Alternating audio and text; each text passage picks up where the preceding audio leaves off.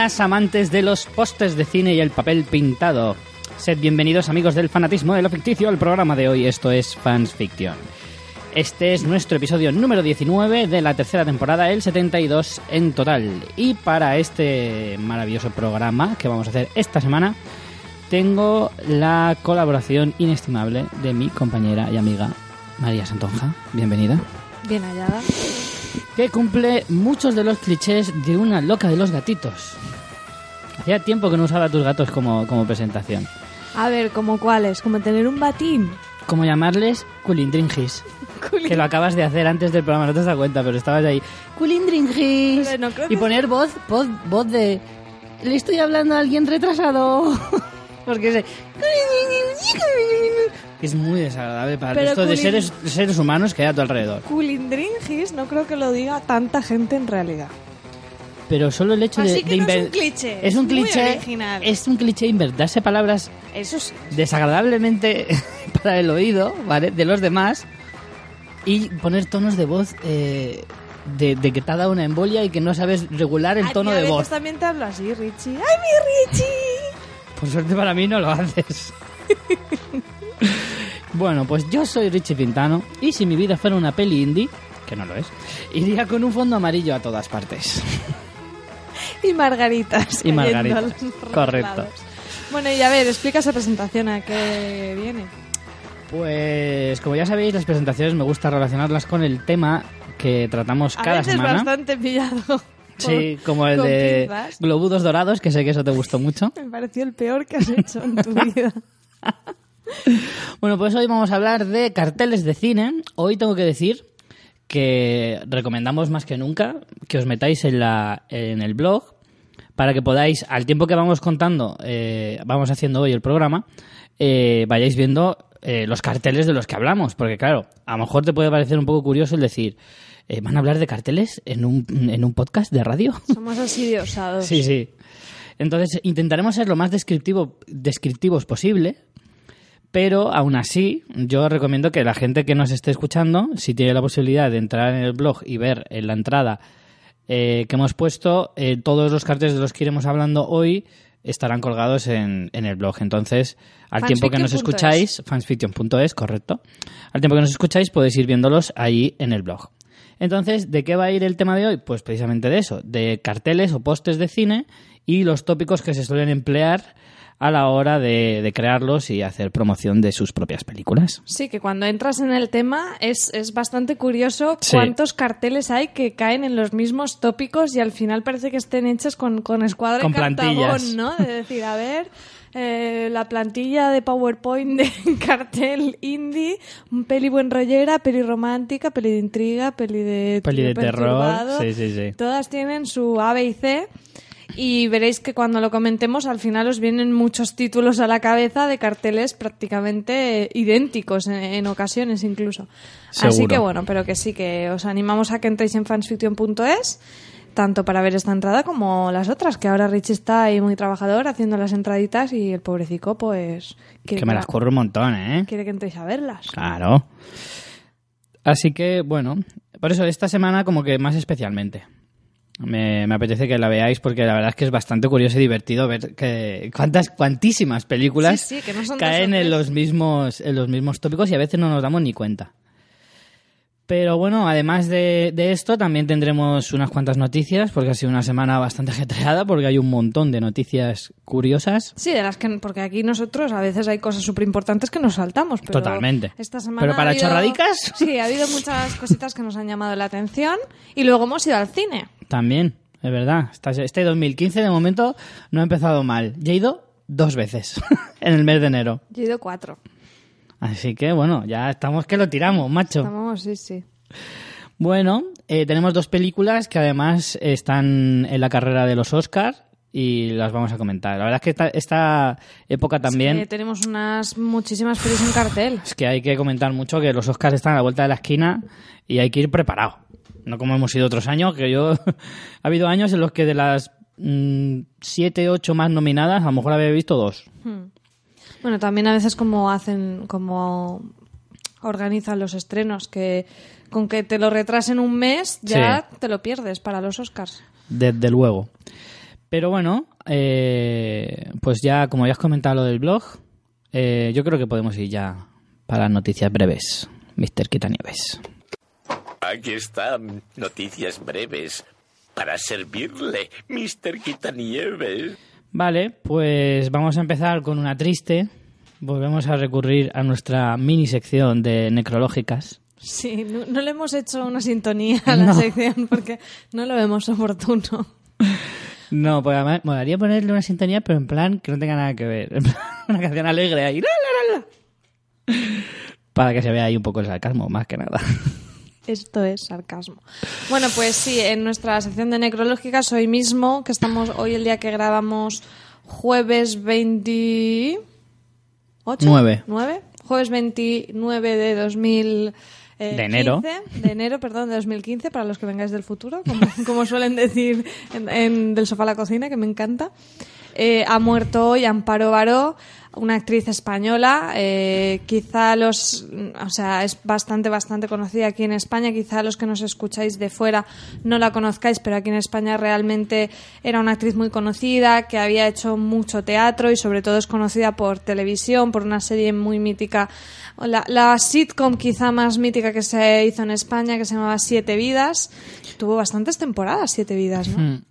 Me resulta curioso porque lo estaba comentando con mi madre y decía que le daba mucha rabia que Amparo Baró pasara a la historia por ese papel, que es muy bueno, pero según mi madre decía que le parecía muy injusto porque Amparo Baró llevaba chorrocientos años haciendo eh, teatro, teatro, incluso cine, eh, y que parece que como la gente mm, más joven no la hemos conocido antes de Siete Vidas prácticamente, pues que es un poco triste que se la vaya a recordar por ese papel, aunque fuera muy bueno. Bueno, porque es el más popular, es el Claro. más popular. Luego también estaba en la serie del internado, más reciente. Pero bueno, sí, tiene... Y de hecho ganó un Goya. Sí, ganó en, por la peli esta de Siete Mesas Las de, de Billar francés, de- sí. No sé si es... A ver, que lo tengo Sí, sí, aquí. es esa, es esa. 2007, digo, no sé si es 2008, por ahí, 2007. Y, y sí, pero bueno, en cualquier caso, yo creo que, que no sé, que aunque se haya conocido por eso, pues mejor, no sé, mejor que nada, ¿sabes? Yo creo que era indiscutible que era una mujer que se comía la pantalla. O sea, aunque, Sí, aunque solo con la conozcas de ese papel, yo no la he visto en teatro ni tampoco en muchas más cosas. Pero realmente era una mujer con mucho carácter. o Cuando la veías con entrevistas o en cualquier cosa. Y nada, pues ha muerto con 77 años. eh, estaba enferma la pobrecita. Así que bueno, pues como solemos decir, que como dice Jorge Navas también, que la tierra te sea leve. Joder. Creo que es así. Seguro que lo dice más solemnemente y mejor. Qué barbaridad. Bueno, pues desde aquí un, un recuerdo para, para esta gran actriz española, porque sí que es verdad que, aunque sea triste para mi madre, que la recordemos por el papel de Sole, era un papel muy entrañable y que todo el mundo recordará con, con mucho cariño, yo creo. Sí, sí, sí. Pues vamos a pasar a, a más noticias y esta es bastante impactante. Amazon se apunta a producir películas también. Se ve que tenía pocas cosas que hacer. Y he dicho, pues como tengo algo de tiempo así los miércoles y los jueves, Por la tarde. por la tarde, De 6 a 8. claro, pues voy a ponerme a producir películas así a lo, Va a a lo loco. el mundo Amazon, ¿eh? Sí, sí, ¿no fue aquí donde dijimos que cuando Amazon se junte con Mercadona Sí. le plantarán cara a China? Exactamente. Esa es nuestra hipótesis. Pues sí, yo me parece, me parece que esto está cambiando, o sea, el, el panorama audiovisual está cambiando a pasos agigantados y me parece perturbador incluso, Sí. ¿no? No sé, es como que nunca me da tiempo a ponerme al día, pero ya no de- del contenido, sino del panorama. O sea, ya no te digo de, de las producciones, sino de Mm. que ahora estos van a hacer series, ahora ya, ya no han hecho series, ahora se han fusionado, ahora hacen... ¿Sabes? Es como muy estresante. Esto es una, claro, aparte de esto es como un como una bola gigante, pero que cada, cada semana Sí, sí, cambia. sí, sí, esto- O sea, cada semana hay, sale una cosa nueva de este, sobre esta historia. Un canal nuevo que se apunta a hacer películas cuando no las había hecho, Hombre, o, o series. Yo creo que realmente estamos en, en un momento de boom y yo creo que esto, o sea, en algún Sí, momento se tiene que detener, sí, claro, sí. se tiene que estabilizar, que aún están, son como, no sé, es como una nueva generación al tenerlos, con, o sea, la gente dice, la gente no va al cine, no, no va al cine, pero se está consumiendo mucho más cine y mucho más series que en la vida. Entonces, eh, creo que se está como reajustando un poco la situación y dentro de unos años pues quizá ya la cosa esté más normalizada, pero realmente hoy en día es, caótico. Así que, pues no sé, veremos qué propuestas tiene. Yo de Amazon he visto ahora Transparent y me ha encantado. Así que si vamos por esa línea, pues bienvenidas sean. No sé si tienes alguna algún dato más del tipo de cine o de mm, cómo ha sido esto. Pues mira, eh, para empezar, ya anuncia que para 2015 una docena de películas a cargo de Amazon. Una docena, como los huevos. Así, a lo loco. Eh, tendremos ya eh, desde, desde su productora cinematográfica. Además, eh, bueno, es que la, competi- la, com- la competencia que tiene directa, sobre todo, es con Netflix, que también se ha metido a hacer películas y, y que, por ejemplo, mm, ha hecho un contrato con Adam Sandler para las próximas cuatro películas del actor. Eso Netflix, ¿vale? Porque ahora empieza la lucha entre estas dos eh, plataformas que empezarán a, a rivalizar en cuanto ahora no solo rivalizaban en televisión, ahora también en, en, en cine. Y por ejemplo, Amazon por- ha llegado a un acuerdo con Woody Allen, que también hablábamos de eso hace poco, que Woody Allen ha firmado un contrato con, con esta cadena para dirigir una serie en televisión. También le sobra el tiempo a este hombre. Sí, desde luego. una peli al año no, no es bastante. Sí. En fin, una guerra de, de, de cadenas y de productoras de la que un día tenemos que sentarnos tranquilamente y hablar de todo esto porque empieza a ser Necesitamos abrumador. un esquema. Sí, sí. Aparte de que hablamos de muchas de estas cosas, pero así como a pinceladas y cosas muy sueltas y sin dar muchos detalles. Entonces, un día tenemos que centrarnos, estudiárnoslo todo bien, efectivamente, hacernos un esquema, una pizarra de esas como las de Sheldon, gigante, hecho, y poner ahí con... con... No te, no te lo digo de broma, que podíamos hacer un- una presentación, un PowerPoint o algo y ponerla en el blog incluso, porque puede ser Bueno, bueno, bueno, eso ya es No, mucho, lo, lo digo por, mucho el, decir. por el tema de que es más, es, es más de esquema que de, que de rollo redactado, Sí, sí, ¿sabes? sí. En fin, Ya hablaremos de esto largo y tendido. lo pondremos en la to-do list infinita que tenemos. bueno, la otra noticia es que la semana pasada fueron los premios Feroz. Creo que es la segunda edición de estos premios que pretenden ser una cosa así como los Globos de Oro de España. Eh, son los premios en los que vota la prensa eh, de- de- especializada en cine en España para el cine español, pero lo que me gusta también es que vota gente incluso de medios no tradicionales, votan bloggers prestigiosos, todos, incluso nosotros si quisiéramos podíamos intentar entrar, lo que pasa es que por ejemplo nosotros no vemos tanto cine español como para entrar ahí, pero Bueno, pero hombre, si nos invitaran a hacer algo así, yo me, me molestaría un poco más en verlo. hombre, obviamente. Y más si, por ejemplo, me pagan en cine, entonces veo todas las que quieran. Claro. Habría que estudiarlo. Escribiremos a los señores feroz. Bueno, el caso que Claro, al lobo feroz. Todos esos los vamos a escribir. te has sembrado, ¿eh? Sí, estoy que me salgo. Me comí un payaso esta mañana. Bueno, pues las grandes ganadoras fueron La Isla Mínima y Carmina Yamén. La Isla Mínima se llevó mejor película dramática, se llevó también el actor protagonista con Javier Gutiérrez, se llevó la música original, se llevó mejor tráiler, que me gusta mucho como es enfocado como a prensa, tienen el premio de mejor tráiler y de mejor cartel. El tráiler se lo llevó La Isla Mínima, eh, mejor cartel eh, Magical Girl. Y bueno, también luego tenemos Carmina Yamen, que se llevó mejor película cómica. También tenemos esa distinción de drama y comedia como en los Globos de Oro. Eh, la actriz protagonista femenina, eh, Bárbara Leni, por Magical Girl.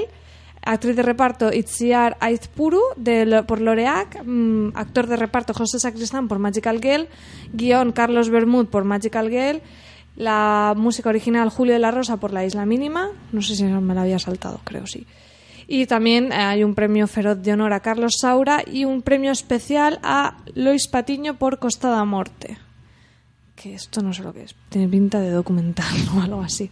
Tiene Son pinta, poquitos sí. premios, pero bueno, a mí me, me llama la atención eso, que tenemos esa distinción también de película dramática y cómica.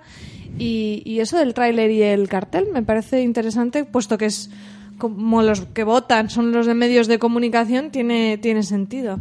Lo que pasa es que no sé en qué se basarán a la hora de hablar de tráiler. Por ejemplo, sí que es verdad, yo el de la isla mínima sí que recuerdo que era un buen tráiler en el sentido de que te metía mucho en la ambientación sin desvelarte demasiado de la trama. O sea, era, era Sabes que muchas veces los trailers o, o te desvelan mucho o te venden una cosa que no es. Ahora está, ahora una de las pelis que vamos a hablar, que Mm. es Birdman, Justo. Estoy viendo el tráiler, yo no vi nada, no vi ni tráiler ni nada. Y cuando ya había visto la película, he visto últimamente el tráiler en televisión y me indigno cada vez que lo veo, porque ponen una musiquita de jaja, esto es una comedia de partirse de risa y no tiene absolutamente nada que ver con el tono de la película. Y la película es fantástica, pero claro, a ti te ponen ese tráiler y parece que vaya a ser una, una comedia, pero de, de tropezones Sí, sí, y, sí. y- y tartazos en la cara, como quien dice. Entonces, eh, me, me gusta eso del premio de mejor tráiler. También un día podemos, hoy vamos a hablar de carteles, un día podemos hablar de tráilers. Ya, no es mala idea. También hablamos una vez de cabeceras, ¿te acuerdas? Pero Sí. allá por la primera temporada. De De cabeceras, cabeceras de, series. de series que ese lo y de bueno es que películas no lo hemos hecho y también con el tiempo hacerlo. con el tiempo el de cabecera se puede volver a hacer porque como salen tantísimas series nuevas Sí, sí. no sería Y difícil digo que de, que de cabeceras de películas tampoco lo hemos hecho. Y también estaría bien. Hicimos de series. hombre cabeceras de películas es un poco más complicado No. Credi- hay hombre, hay, hay sí. muchas que sí que empiezan con cabecera. No un montón, pero sí hay muchas. Muchas. Bueno, Bueno. más cositas. Eh, Tú tienes más noticias por ahí de, de una de nuestras series de cabecera, de, de Walking Dead. hablando de cabeceras Eh, pues sí eh, empezando por ya hay nuevo título para el spi- para el spin-off de, de precisamente Walking Dead y la verdad es que no me gusta nada Es peor que nuestro podcast de, de Walking Dead. Totalmente. Tertulia Zombie. Atención, a- a- aquí también el, el- el de los nombres se ha lucido, ¿eh? Fear the Walking Dead. que si lo escriben mal parece como, como cuando eh, Pitbull hace una canción que pone Fiat no sé qué. pues esto es igual. Es que hay nombres que son complicados, ¿eh? Aparte que Fear significa miedo. Sí. Que es miedo Walking Dead, no, no- es que no entiendo, no lo entiendo, el- el- no sé qué se quiere decir con esto. No se quiere decir nada, se quiere decir que Walking Dead es una marca muy potente y no van a quitarla del Claro. título. Y como ya es largo de por sí, pues, fiar, pues ya está. Aquí me surge una duda muy grande. A ver. Si hacen un spin-off, tendremos que hacer un spin-off del spin-off de nuestro, podcast. Hombre, yo creo que podría. No creo que las. ¿Tú crees que las emitirán simultáneamente? Yo creo que podría entrar dentro Hombre. del mismo podcast con episodios de. No lo sé. Esto es demasiado complicado, Richie. Primero tenemos Espera, que es que verla. se me acaba de ocurrir. Si nos gusta, si, ya veremos. Ya no, no me carguen de más trabajo de podcast, que mucho podcast tenemos ya. Pues los productores de la serie nos comentaban, o sea, en el artículo que hemos leído hablando de este tema, decían que describen la serie como, como un spin-off que sucede durante... O sea, la serie va, va a ser... Va a transcurrir al mismo tiempo o en la misma época, digamos, que la historia original de Walking Dead, ¿vale? Será en el mismo apocalipsis zombie, solo que en otra localización distinta. Recordemos que Walking Dead se desarrolla en el estado de Georgia, ¿vale? Que está... Molaría que fuera otro país directamente. No, a mí dentro de Estados Que Unidos me podría ser mola. en plan Spain, The Walking Dead. Sí, claro. O Japan, The Walking Dead. Hombre, en Japán O- molaría. O no sé, algo así, ¿sabes? Pero, pero bueno, a mí que esté dentro del mismo país y que esté a tomar por culo, o sea, en, plan, en la otra punta de, del país, me parece guay, porque aparte también la ventaja que tiene Estados Unidos es que al ser un país tan grande hay estados que son tan, tan opuestos. En, en- no solo en, en, la, en los paisajes y todo eso, También sino eso puede dar- en la climatología y decir, también el la eh, en, la- climatología- en el pensamiento de la gente. Porque Sí, aquí pero estamos eso no- casi casi... sé si lo van a abordar tanto. Hombre. Bueno, aquí han abordado el tema religioso, pero tampoco. Aquí han abordado el tema religioso. Eh, Daryl, por ejemplo, se notaba que era un sureño de estos y muchos de los personajes también se nota que son más del sur de, de, de Estados Unidos, que es un poco una zona un poco más mm, conservadora, un poco más así, ¿no? Y siempre el norte se considera un poco más progresista y no sé, de otra manera. Ah, pero sobre todo sí que Yo es cierto no el tema de... tanto, pero la climatología puede dar mucho juego porque, por ejemplo, el tema del frío, cuando ya no hay energía, cosas así, Mm. eso no, no lo han explorado y puede ser una trama interesante, pero bueno, ya Bueno, veremos. sigo con la descripción de la serie que decían, bueno, que se trazaba en, en otra localización, pero en- al mismo tiempo, y la serie se iba a centrar en un profesor divorciado y una consejera escolar, que tienen, que junto a ellos va un chico joven que se llamará Nick, que será el hijo de, de la consejera que se llamará Nancy. y que acaba de superar un problema de drogas. Como si no me dijeras nada. O sea, por ahora, bueno, menos lo de las drogas, que puede ser como un poco lo que vimos del alcoholismo de Bob, que se abordó muy cutremente y muy Mm. Sí. por encima, puede ser interesante. Ah, y habrá otro personaje más que se llamará Ashley, que también será hija de, de Nancy, que es la consejera esta que digo. De momento solo cuatro personajes, que luego supongo que irán aumentando, como en Walking Dead, pero... No sé, la verdad es que yo no estoy muy convencido de este spin-off, ¿eh? No sé, tengo la sensación de que es como intentar explotar la burbuja de, Es que es de Walking Dead, pero sin más, sin que haya más allá. Porque no sé, todas las historias que te puedan ofrecer ahí, te las pueden ofrecer también en Walking Dead. Entonces, Hombre, es una... O sea, a mí me gustaría lo que te digo, que intentaran abordar nuevas perspectivas en cuanto a eso, a temáticas que nos hayan tratado, sí. en, en cuanto a los personajes, unos personajes muy distintos pero que sean sólidos, protagonistas, pueden darte juego, pero dudo mucho que lo hagan. También te digo una cosa, esto También Walking Dead significa... queman trama de una manera que da gusto, ¿sabes? También esto significa que tienen mucha fe en The Walking Dead, y, pero fe en el... Evidentemente en el presente es lógico que la tengan. Pero esto significa a lo mejor que tienen idea de alargar la serie mucho tiempo. Muchas Yo creo que temporadas. con esta tienen intención de que si les dura un par o tres, ya se dan con un canto en los dientes. No, no creo que tampoco tengan mucha historia más. No sé, bueno, habrá que esperar un poquito más a descubrir qué pasa con este spin-off. Más noticias. Pues una que me ha gustado mucho y es que la cadena autonómica catalana, TV3, Ujú. para los que nos escucháis de fuera, pues en España tenemos cadenas, una cadena pública nacional y luego tenemos por, la, por algunas autonomías tienen eh, televisión pública también. Eh, pues el TV3 va a hacer una adaptación de la serie británica Dates, que hemos comentado aquí en el podcast ya hace bastante tiempo. Una serie mm, que nos gustó mucho, de capítulos que cada uno se centraba en una cita. Eran citas a ciegas, ¿no? En principio, no sé si todas, pero sí que un poco. Sí, eran de desconocidos siempre. Eran citas, citas a ciegas y cada episodio pues eran de un par de personajes y se daban situaciones a veces cómicas, a veces dramáticas.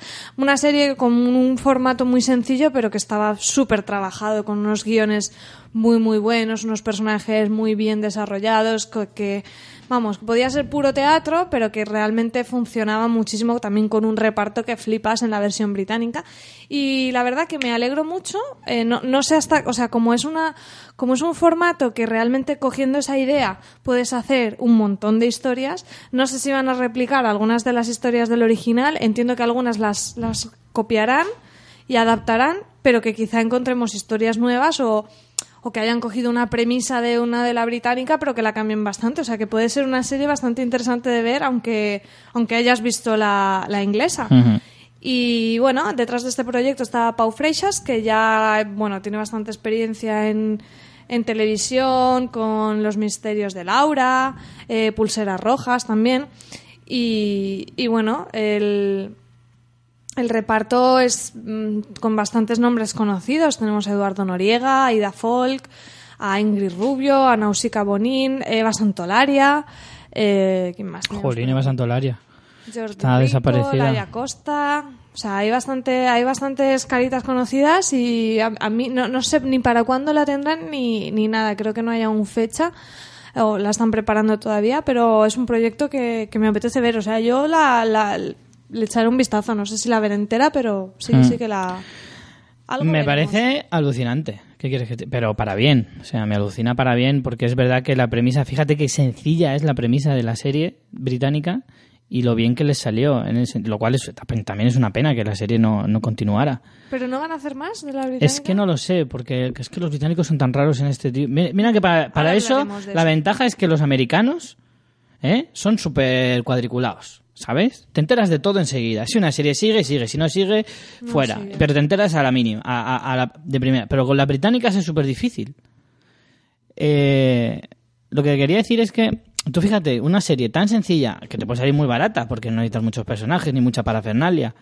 Y, y aquí lo único que hay que demostrar es que de verdad te curran los guiones y lo haces de, y se ve el talento.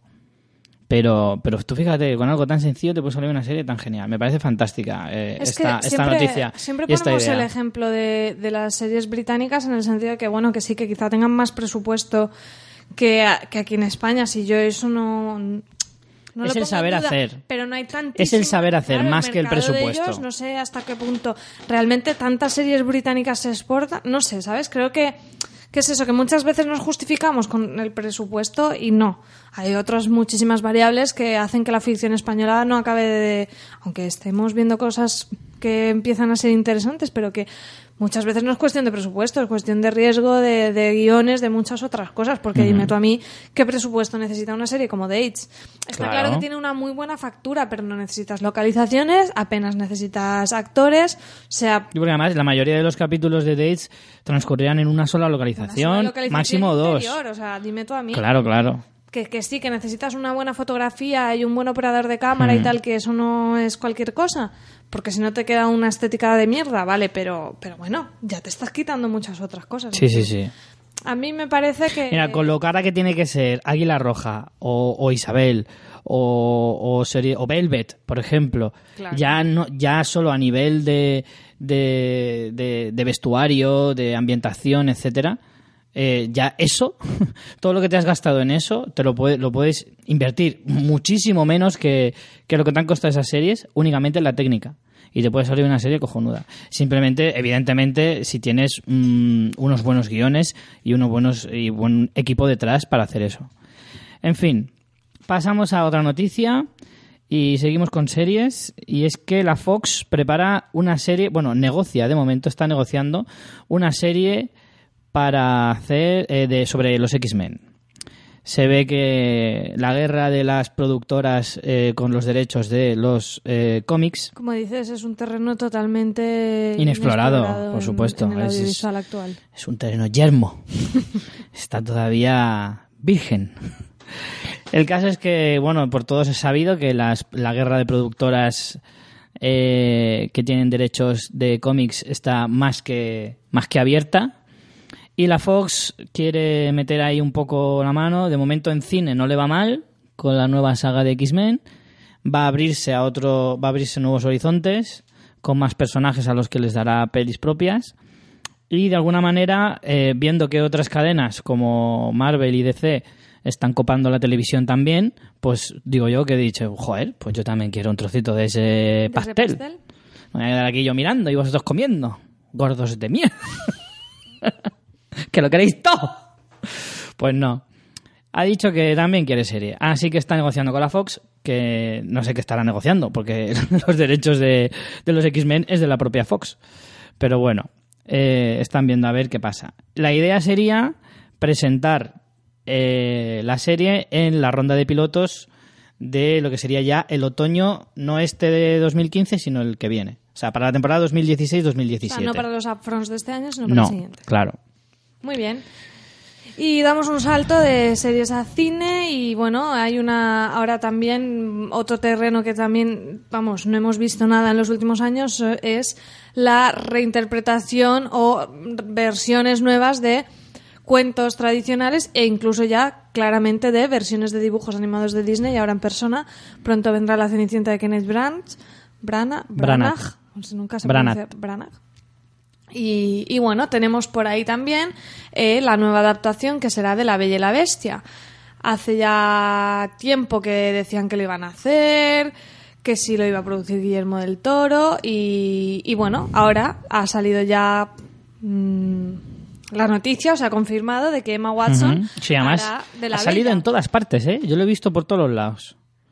Es de esas noticias que, que de repente mm, se hace eco todo el mundo y, y lo ves por todas partes.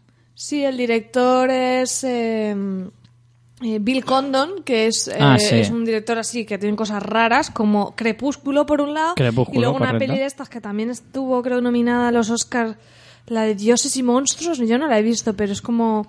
No que, no, que tiene nada que ver una cosa con la otra. Sí, sí. Y, es, y es el que va a hacer de la Bella y la Bestia. Mm, se supone... Este tipo de proyectos suelen ser muy de... o sea, suelen ser de coger directores que a lo mejor te parecen que no te Sí, pegan sí, nada, ¿sabes? de- a lo mejor de, pues eso, muy, muy del sistema hollywoodiense, ¿no? Sí. no autorales. Pero bueno, lo que es la noticia, Emma pero es el, de la Bella, es el director de Kinsey. Fíjate, es que hace cosas muy raras Sí, este, muy ¿eh? muy distinto. Y el del Quinto Poder, que a ti tanto te gustó. no, no me gustó nada. Ah, de eso me sonaba más a mí Bill Condon. Sí. Yo digo, me sonará por Crepúsculo, pero no. me Y sonaba de Dreamgirls. Joder. Sí, sí, que tiene una filmografía. Madre que- mía. Este tío que Candyman 2. tiene cosas muy Venga. raras. Qué fuerte. Sí. Joder. Pero bueno, Emma Watson de la Yo creo que a este le llegaban proyectos y ni se los lee. Tú, a su agente le dijo, Tú di que sí tú di que todo". sí a todo de momento y luego ya... Luego ya veremos. Colega. Que dejemos al señor Condon. Eso. Eh, Emma Watson de La Bella me parece súper acertado. O sea, creo que es, no sé, perfecta. Sí, la verdad es que le pega, le pega bastante. Tanto físicamente es, parece un clon del, de- del dibujo animado de Disney, como incluso en carácter, ese punto inocente, pero a veces más así, hecha para adelante. No sé, me parece muy, muy acertado. De hecho, me crea más curiosidad por la película que, por ejemplo, otras como la de la Cenicienta. Que Fua, a mí la- vi el tráiler de la Cenicienta y, y eso huele a tufillo. Sí, tío. No sé. Tiene tufillo. La Cenicienta Eh, es una chica que sale en Downton Abbey, que no recuerdo su nombre. A mí lo que me da curiosidad ahora es saber quién hará de bestia. Bueno, se lo guardarán Se me para ocurren unos adelante. cuantos, también te lo digo. Benicio del Toro. Bueno, es que Benicio del Toro hace de todo siempre de estas cosas. quedaría No, porque Benicio... Joaquín Fénix. No, no pueden ser, no, también, pero no, no pueden ser estos porque se supone que el príncipe que hace de bestia cuando ya no es bestia, es humano, es guapetón. Y Benicio del Toro es muchas cosas, pero guapo, guapo, te aseguro que no. Ay, Tiene su qué. Ya estamos con el tiene su qué. No, es feo de cojones, o sea, podéis decirlo si no pasa nada. Si es ser un maravilloso actor siendo Pero feo que, de cojones. es que Mira no Paul me- Giamatti. Pero que a mí no me parece feo, Richie. Es feo, pero feo a rabiar. Es feo de decir, tú has tenido algún tipo de enfermedad degenerativa o algo así y te ha dejado mal cuerpo, ¿no? Porque, no sé, tío, yo le, Oye, le estás dando veo... muchos palos a mucha gente. Sí. Yo- a mí me da la sensación de que le han dado una paliza y que no se ha terminado de, de- de recuperar del todo. Es muy feo, tío, muy feo. Pobrecito, pero que me cae bien, ¿eh? Me parece buen actor. Pero no me lo llevaría a cama. Muy bien, Richie. Pues nada, mm, no sé. ¿Quién pondrías tú de la bestia entonces? Hombre, mm, yo a mí se me habían ocurrido también otro par así, en plan, en plan, joder, de bestia estás clavado, no hace falta ni que te maquillen. Para eso Benicio del Toro, ¿ves? Pero, hombre, guapetón. Hombre, un Ryan Gosling. Ryan Gosling no hace esto, ni aunque lo apaleen. Pero... O Fassbender, mira, ¿Qué Fassbender. dices? Hombre, es que el tipo de película que es a lo mejor no le pega Aparte tanto. que tiene que ser más jovencico, ¿no? Que si no parece una... Más jovencito que va. Parece- ¿Pero tú te acuerdas de la peli de Disney? Ya, pero os queda muy violador con el ¿Saldrá Gastón? Eso sí que molaría. Gastón sí, mira, Gastón sí que lo haría Joaquín Fi- no, Joaquín. Fassbender, Fassbender lo haría súper, súper bien Bueno, de sí, Gastón. mira, y Fassbender tiene hoyuelo y todo. Tiene hoyuelo, hoyuelo natural, que no hay que hacérselo con maquillaje ni Por nada. favor, change.org, Fassbender de Gastón. Oye, pues molaría. Molaría Aunque igual se lo comen, porque la versión francesa que salió hace poco, creo que Gastón no sale. No, pero esta está muy basada en Disney. Gastón. Fíjate, ¿eh? Con coletica. Qué chulo, me encanta. No tenía que hacer gimnasio, Gastón estaba fuertote. No pasa nada. Eso Fassbender lo hace en dos días. No, no hay problema. Bueno, última noticia ya, que llevamos aquí de, de noticias breves, las narices. Eh, la última noticia ya es que Amazon se ha interesado por eh, hacer un remake de In the Flesh, ahora que la BBC ha cancelado yo no la quiero serie. un remake, yo quiero en The Flash. Pues a mí no me parece mal, porque la serie estaba bien, pero igual le faltaba un puntito de, de- de- de espectacularidad. Mira, en Estados Unidos Y- hicieron la de Resurrection que yo vi tres y me moría del aburrimiento y la abandoné. Sí, bueno. Que salía este... ¿Pero ¿La Resurrection era remake de qué? No era remake, pero tenía un punto parecido a In the Flesh, pero no tan guay y... No sé. Pero esto siempre depende de quién te lo coja y Amazon de momento está haciendo cosas Bueno, de, es que era de una buena cosa- calidad. Sí, claro, que lo haga Amazon. Pues que hay varios ahí de ese tema y ninguna... Mira, en The Flash a la segunda la han cancelado. Le Revenant, la francesa, una temporada que ya hace como tres años. Pero los Revenant y- también van a tener van a tener remake este año. Sí. Pero que hace tres años y ahí se quedó de Canal Plus Francia. La de Resurrection, que eso no hay Porque que- son, porque son series muy caras, tío. Es que eso yo lo entiendo. Parece que no, pero los maquillajes eh, cuestan dinerico. Pues Son series muy caras y esas series no las pueden hacer cualquier cadena. Es que eso también hay que entenderlo. Hombre, que no son cualquier cadena. Canal Plus Francia no es cualquier cadena. Ya, pero no son americanas. No lo es ni la BBC. Ya. Fíjate, la BBC, que poder- probablemente eh, es el canal más importante de toda Europa en lo que a, esto- a series y, y televisión se refiere de este tipo, y, y tampoco pueden, la han cancelado teniendo buenas audiencias, La han cancelado por el presupuesto. ¿Qué, qué- qué va a hacer Canal Plus Francia? No de sé. todas formas, en, en el Revenant no iban así zombificados, ¿eh? iban normal. Bueno, ahí sí, en, pues en Indeflex tampoco se lo curraban tampoco demasiado. Pero vamos, aún así. Exijo una explicación. Quiero mis zombies intelectuales, por favor. Tengo- Exijo una satisfacción. Claro. Bueno, veremos. Amazon- Veremos. Amazon, a ver. estoy que. Amazon está muy revolucionada. Estoy contenta con Amazon, así que le veremos. Bueno, vamos directamente ya con las críticas y vamos a empezar por. por. Empezamos por la que he visto yo nada más. Como quieras. Sí, porque me la ventilo rápido. Pues ventílatela rápido. Aunque suene fatal. Vale. Pues he visto La teoría del todo de James Marsh del 2015, una de las Porque es favoritas. remarcado tanto el. Marsh. No sé por qué. Parecías ahí Homer. Marsh, ¿dónde están mis pantalones? Pues no sé, Richie, no reflexiono tanto.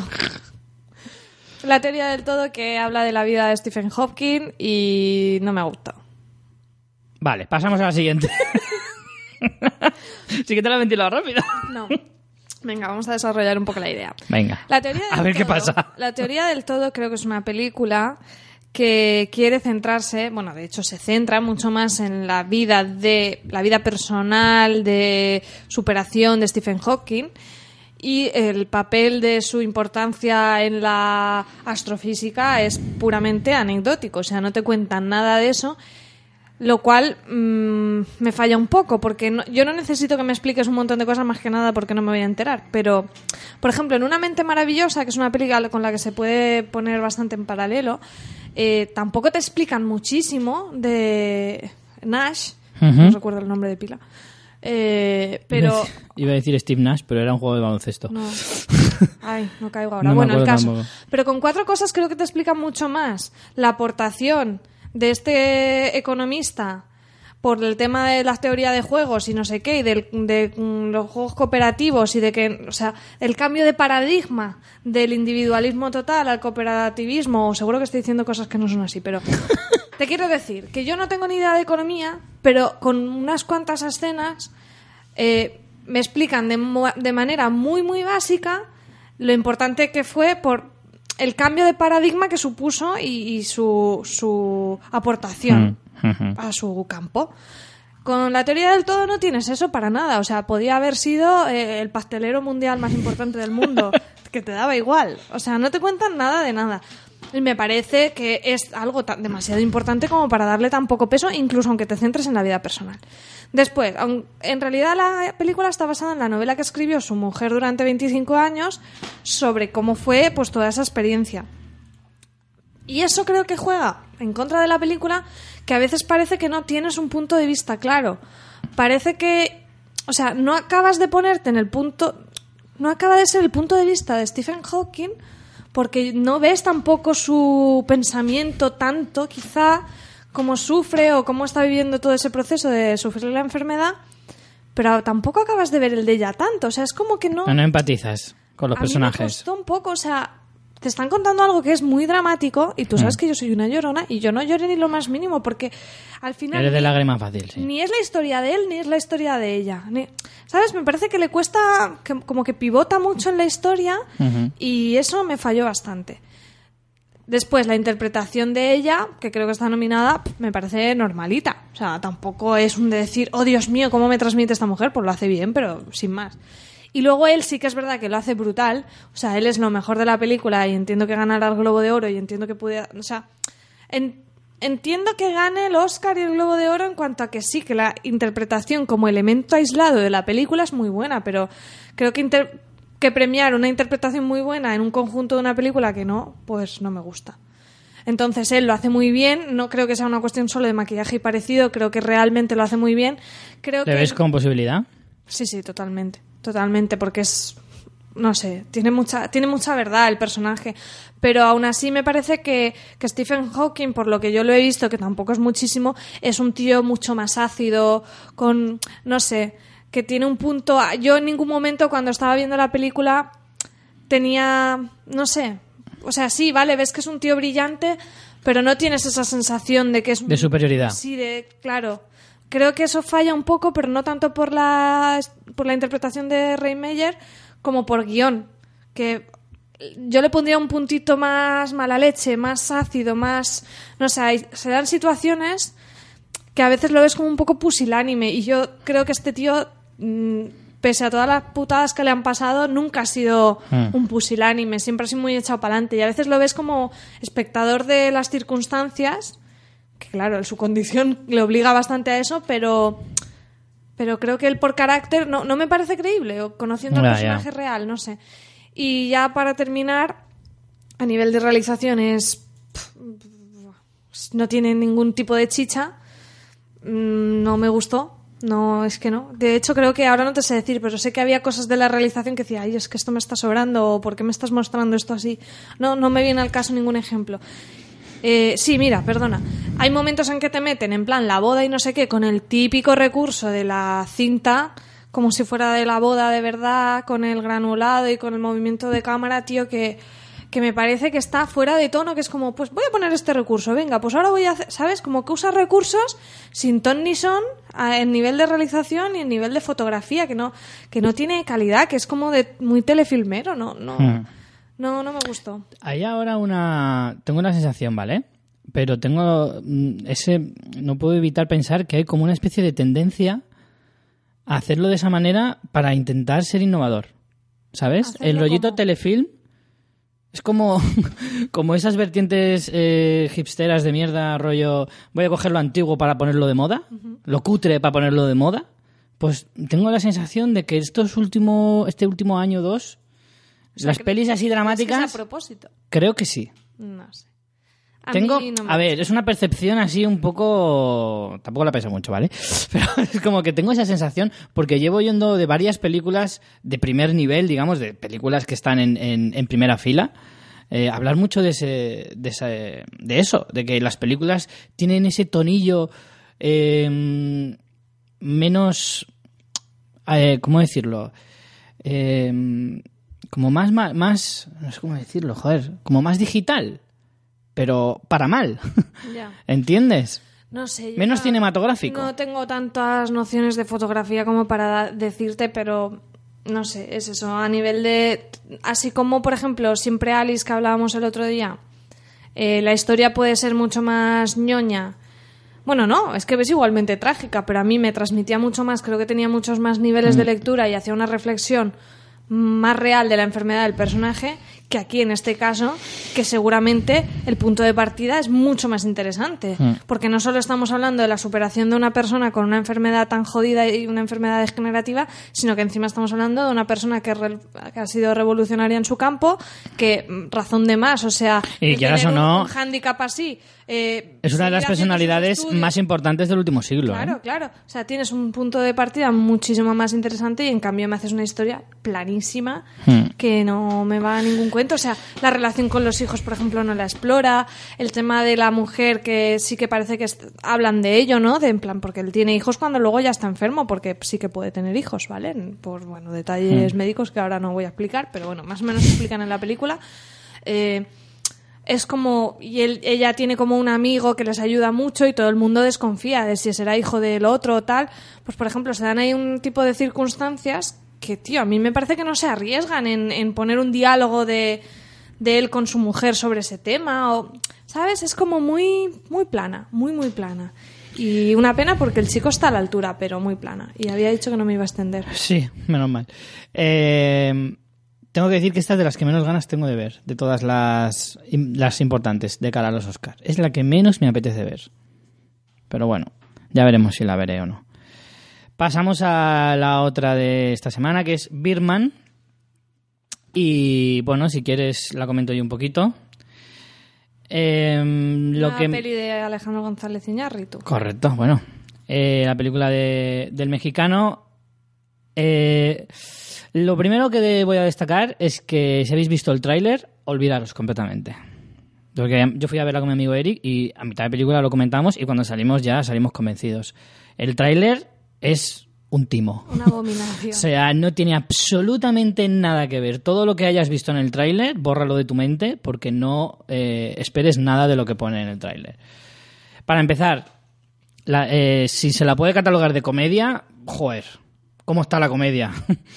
Te lo digo, ¿eh? Porque yo no vi ningún tinte de comedia. Tiene algún punto, algún personaje, como el de Edward Norton, por ejemplo, que puede llegar a ser muy cómico, pero ya está. O sea, tiene tres chistes contados que cualquier peli dramática te los podría meter perfectamente.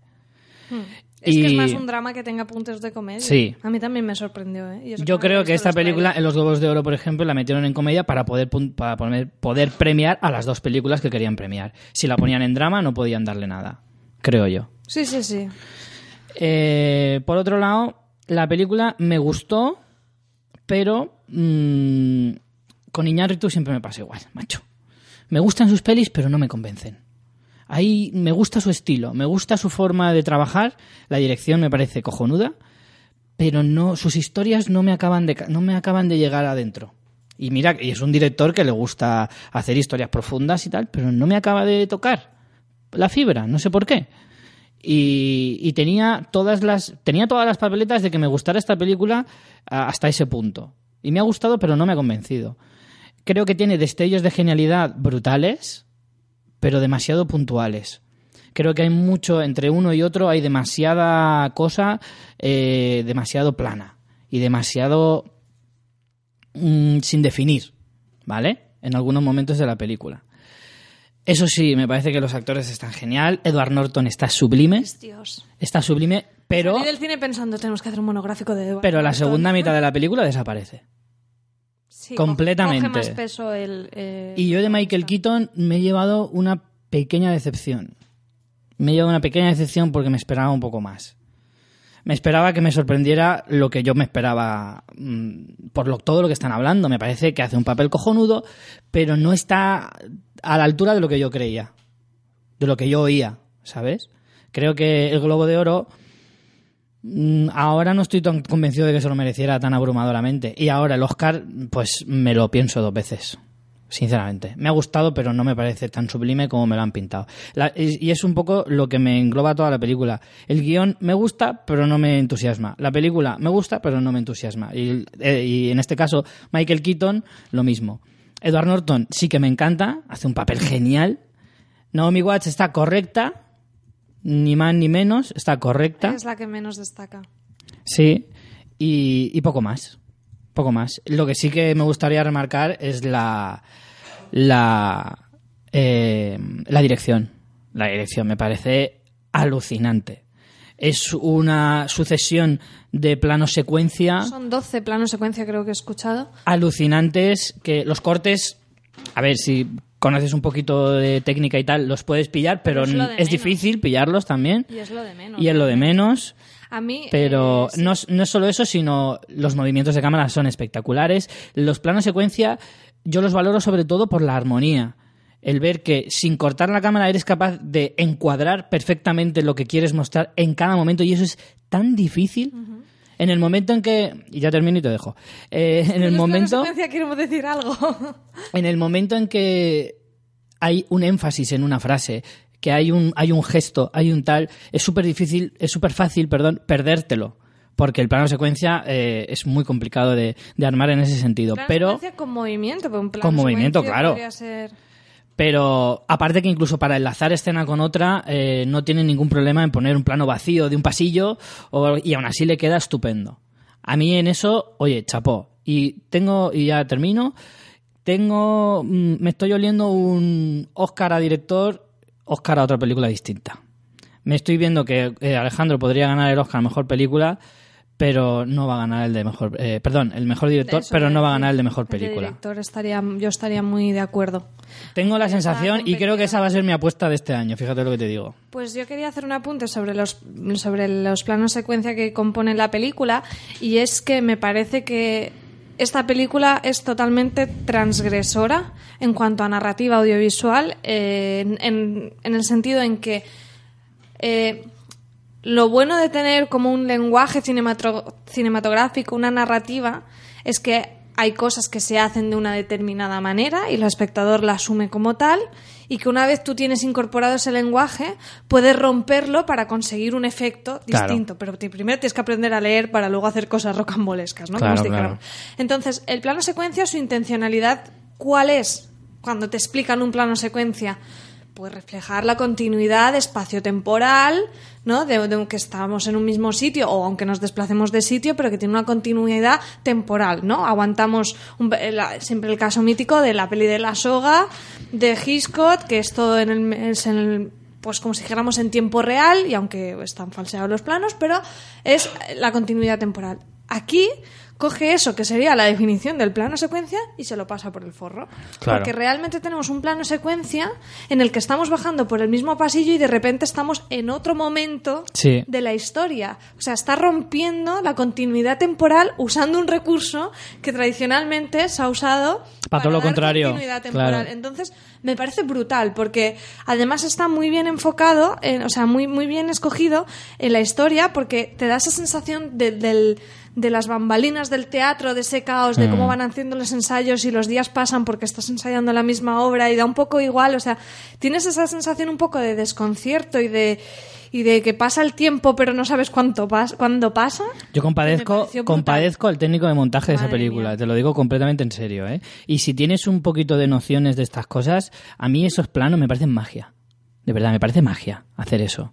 Porque Y, tienes que tener, tienes que tener una técnica tan fotografía. definida y tan perfecta El- la continuidad y la de la luz. fotografía, por supuesto, por supuesto. También A nivel técnico, la película es sublime, es sublime. Es brutal. ¿Vale? Es, es, es eh, el Gravity de este año. A nivel técnico, espectacular. Sí, sí, Pero luego la historia es lo que. mm, le, Luego- veo, le veo ahí fallos. Yo la historia, eh, a ver, creo que es una historia sencilla de un actor que tuvo su gran momento y ahora quiere demostrar que es actor y además me pareció increíble la escena del diálogo con la crítica de, de- Buah, de eso es lo mejor de la película, eso sí que es verdad. además creo que sí que con- sí que tiene una reflexión profunda ese diálogo de no eres un actor, eres una celebridad. O sea, a mí eso se me quedó marcado porque al final está hablando de eso, de cómo él lucha de para dejar de ser esa celebridad, ese Birdman, que sería su Batman, ¿no? de Michael Keaton, para convertirse en un actor, un actor de Broadway, un actor reputado que está haciendo una obra emblemática y tal.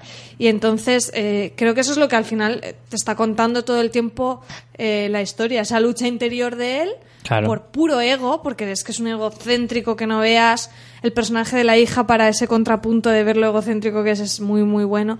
Y a, a mí sí que me a mí sí que me llegó mucho. Y bueno, luego el resto de actores, Naomi Watts es quizá la que menos destaque, que es que está muy bien, ¿eh? pero es que madre mía, o sea, la, la primera escena con Edward Norton te caes de culo, o sea, te caes de culo.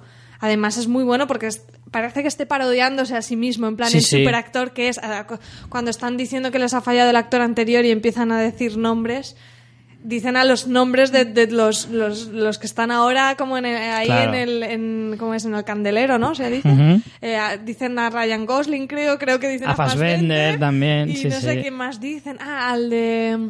Dice, está con los Vengadores. Otro que le han puesto Ah, una sí, a capa. Jeremy Renner. A Jeremy Renner y...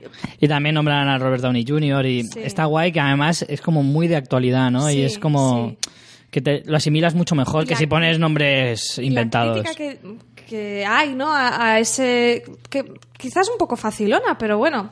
Tampoco creo que pretenda hacer una crítica en plan, no, somos lo peor porque no paramos de hacer pelis de superhéroes, pero en cierta manera también hay una crítica a eso, ¿no? A ese. Siempre tenemos lo mismo, siempre lo de superhéroes y tal.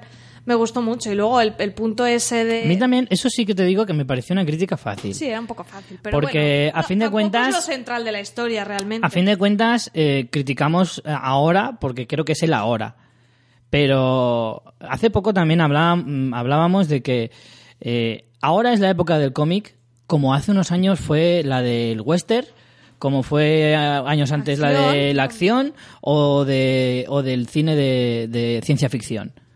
Eh, a, a lo mejor de aquí a pocos, a un par de décadas, se convierte en un subgénero o, propi- o un género o propiamente dicho eh, tan válido como cualquier otro, porque creo que ahora el cine de acción siempre se le ha dado un poco menos de peso, pero sí, pero ahora es ya un, un cine eh, afincado dentro de la cultura cinematográfica mundial y, y puede llegar a tener incluso cierto prestigio. O sea, creo que si la película pretende hacer eso, que tampoco lo sé, tampoco no quiero lo leerlo de esa manera, eh, me parece efectivamente un poco facilón. Que No, es súper fácil ahora criticar el cine de, de superhéroes. Yo creo que critica más bien el, el rollo mainstream que ahora. Sí. Hoy en día es superhéroes, pero podría ser otra cosa. Más que, más que los superhéroes en sí. Hmm. Y ay, se me van las ideas. Eso, que bueno, que quizá con esos puntos de actualidad sí que tiene el punto más de quizá de humor, pero que sí, que totalmente nada que ver con, con el tráiler. Y luego, a- además, a nivel también narrativo, aparte del tema de la secuencia, el juego ese de su diálogo interior con Birdman, o sea, Sí. él tiene esa voz que es el superhéroe que él fue, me parece increíble. De hecho, el primer plano que tenemos, ese, ese juego, además son esos efectos especiales que están tan bien hechos porque no parece que haya efectos especiales, y Claro. está hecho súper bien. Cuando él se imagina que mueve objetos, el principio, el primer plano, es. No sé si es el primer plano porque tienes también esos flashes de las imágenes de las medusas y tal, pero vamos, Hmm. el primer plano más del personaje es él haciendo yoga levitando. ¿Por qué? sí. Porque. Y te quedas como, hostia, ¿esto qué es? Porque luego vas a estar viendo todo el tiempo esas alucinaciones suyas.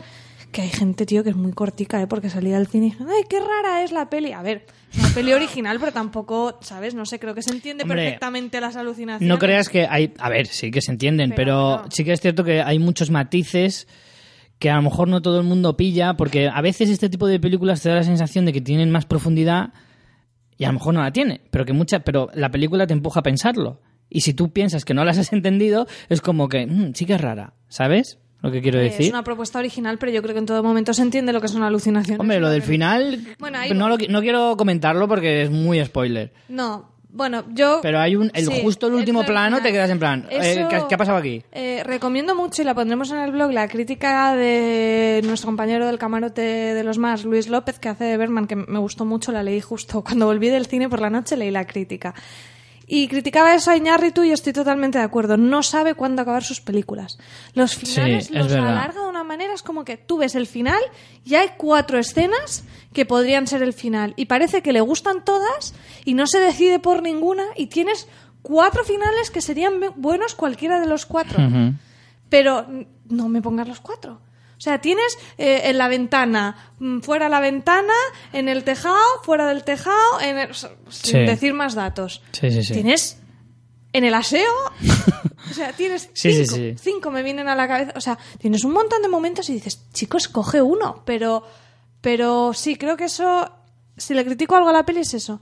Además, ¿sabes esa sensación cuando ves una peli que cuando parece que es el final y no es, tienes, se, se te hace largo? Sí. Aunque que a lo mejor han sido cinco minutos más de película, pero esos cinco minutos como que te ha engañado ahí a la, la historia, te ha dado a entender que era el final y no era, y dices, por Es que el favor. lenguaje, el lenguaje que emplea eh, Alejandro González Iñárritu es, es difícil de pillar, ¿eh? No, es, es tan distinto a la mayoría de, de cosas que ves que a veces te hace que te pierdas un poco. Y yo creo que eso le falla porque, eh, o sea, se lo...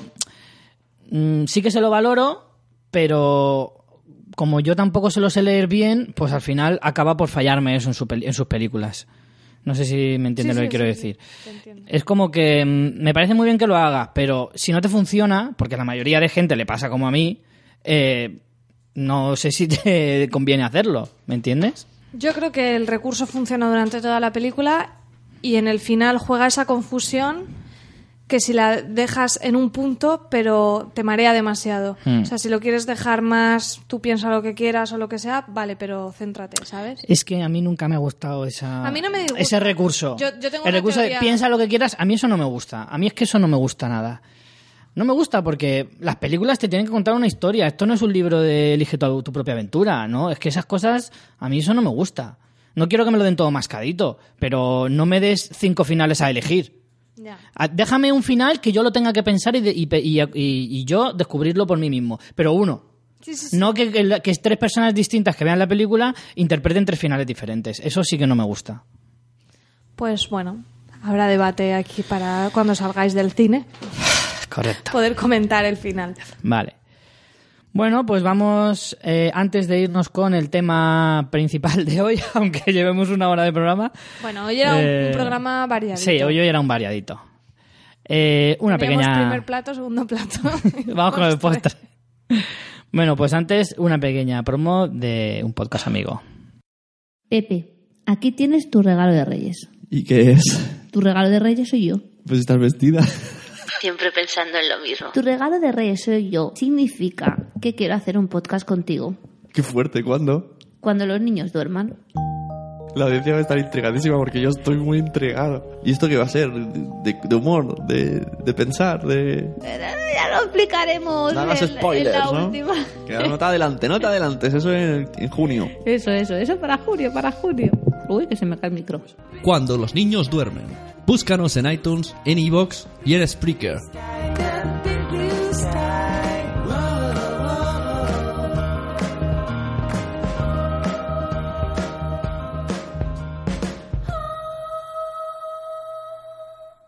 Punto primario. Bueno, pues como decíamos al principio, eh, vamos a hablar de los topicazos de los carteles de cine.